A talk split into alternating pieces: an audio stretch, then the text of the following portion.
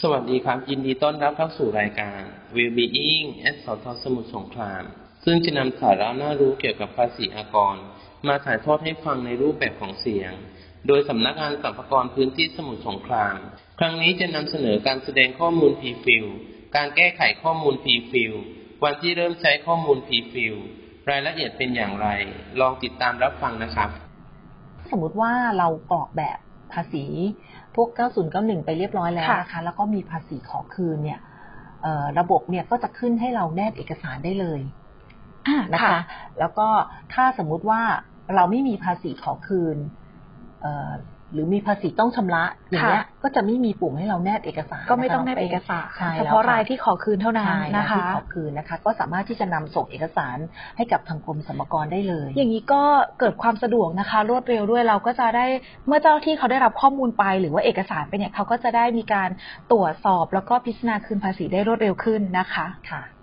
อันนี้ก็เป็นข้อดีนะคะสำหรับการนำส่งเอกสารการขอคืนภาษีนะคะพี่เอ๊ครับไปถามนิดนึงตัว P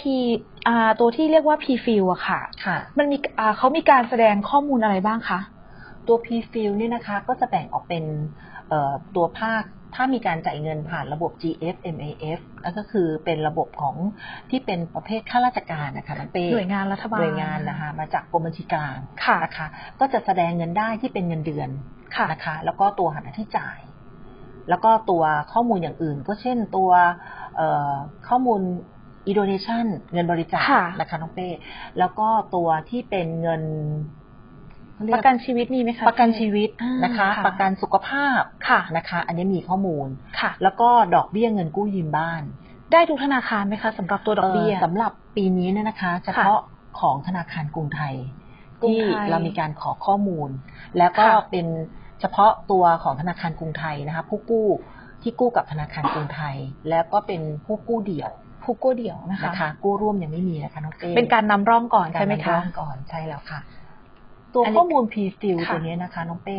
เอ่อแก้ไขได้ไหม ได้ไหมคะพี่เทศถ้าเกิดว่าเอ่อยอดที่เราใส่ไปบางทีเรามีการซื้อประกันชีวิตเกินหนึ่งแสนอย่างเงี้ยค่ะ แต่ว่ากฎหมายหรือระบบอย่างเงี้ย อืม เขาให้ได้ไม่เกินหนึ่งแสนอย่างเงี้ยเราสามารถแก้ไขข้อมูลได้ไหมคะ เอ่อตัวข้อมูล p f i l อย่างนี้นะคะ น้องเป้ก็คือ ค่ะ จะเป็นการโชว์ข้อมูลให้เห็น ว่าเรามียอด ว่าเรามียอดอะไรบ้าง ค่ะ นะคะ แล้วก็นำข้อมูลแต่นั้นมาใส่ในแบบให้เรา ค่ะ แต่จะตรงตามเงื่อนไขของตัวเงิน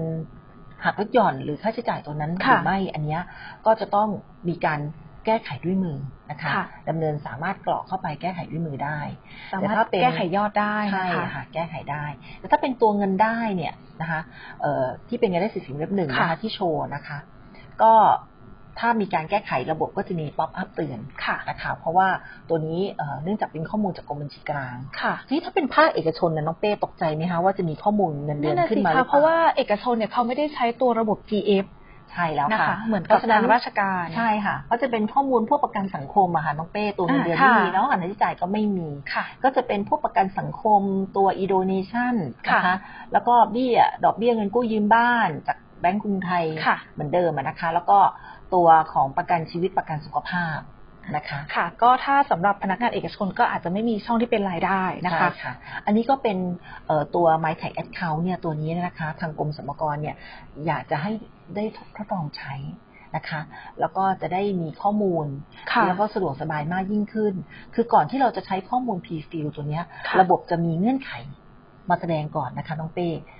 ว่าเราจะรับข้อมูลตัวนี้ไหมว่าจะจะเอาข้อมูล P-Fill เนี่ยมาใส่ในแบบของกรมสรรพากรหรือเปล่า ถ้าเรามีการกดนะคะว่ายอมรับเงื่อนไขต่างๆ เหล่านี้เนี่ยนะคะกรมสรรพากรก็จะไม่ขอข้อมูลเหล่านี้กับเราอีกแล้ว อ๋อ หมายความว่าทุกครั้งที่เราจะเลือกข้อมูล PFIL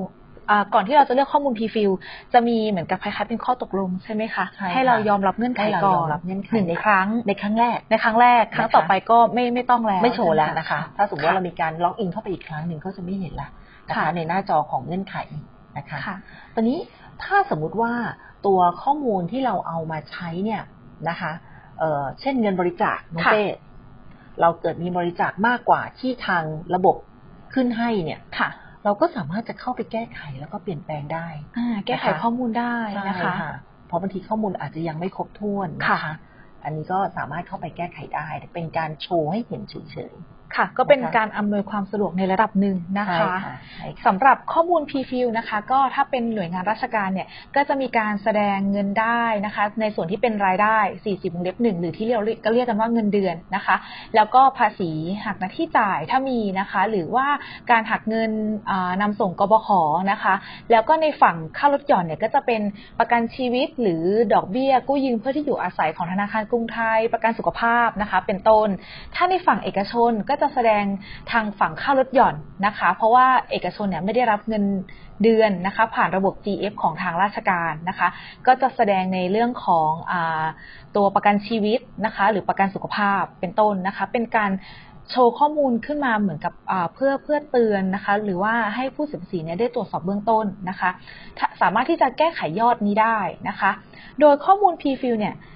อ่าสามารถโชว์ตั้งแต่วันที่หนึ่งเลยหรือเปล่าคะพี่เทศหรือเขามีกำหนด เอ่อ ระยะเวลาในการขึ้ ตั น ว ไหมคะ ข้อมูล P-Fill นะคะ ทางกรมสรรพากรเนี่ยจะนำขึ้นมาใช้ตั้งแต่วันที่ 15 มกราคม64 เป็นต้นไป ค่ะ นะคะ เพราะฉะนั้นในช่วงแรกถ้ามีการเข้ามายื่นแบบในช่วงตั้งแต่วันที่ 1 ถึงวันที่ 14 เนี่ย ค่ะ ข้อมูล P-Fill ยังไม่มีนะคะน้อง ค่ะ เต้เดี๋ยวเราจะขึ้นเอ่อเริ่มใช้เนี่ยตั้งแต่วันที่ 15 มกราคมเป็นต้นไป ยังไงแล้วก็ให้ทดลอง ให้ทดลองใช่ไหม ยื่น คะ แบบนะคะ ดูว่าข้อมูล P-Fill ของเราเนี่ยมีข้อมูลเออแค่ไหนอย่างไรนะคะ ค่ะ ถูกต้องไหมอะไรอย่างเงี้ยนะคะ ค่ะ สำหรับปีนี้นะคะ ค่ะ ก็ถ้าเกิดใครที่ล็อกอินก่อนวันที่ 15 มกรานะคะ ก็อาจจะยังไม่เห็นข้อมูล P-Fill นะคะ ต้องเป็นวันที่ 15 มกรา2564 เป็นต้นไปนะคะ เราก็จะเห็นข้อมูล P-Fill ของอาที่เป็นข้อมูลส่วนตัวของเรานะคะ ในการเข้ามายื่นแบบผ่านอินเทอร์เน็ตนะคะ กับกรมสรรพากร อันนี้ก็เป็นในส่วนของข้อมูลที่เราที่ทางกรมเนะคะทำขึ้นมาเพื่ออาอำนวยความสะดวกในอีกส่วนหนึ่งนะคะ ในการยื่นแบบผ่านอินเทอร์เน็ตในปีนี้นะคะ ใช่แล้วค่ะน้องเป้ ครับก็จบไปแล้วการแสดงข้อมูล P-Fill การแก้ไขข้อมูล P-Fill ในตอนต่อไปจะเป็นเรื่องการนำส่งเอกสารขอคืนภาษีเบราว์เซอร์ที่รองรับในการยื่นแบบปี 2563 อย่าลืมติดตามตอนต่อไปนะครับ วันนี้ลาคุณผู้ฟังไปก่อน พบกันใหม่ในตอนต่อไปนะครับ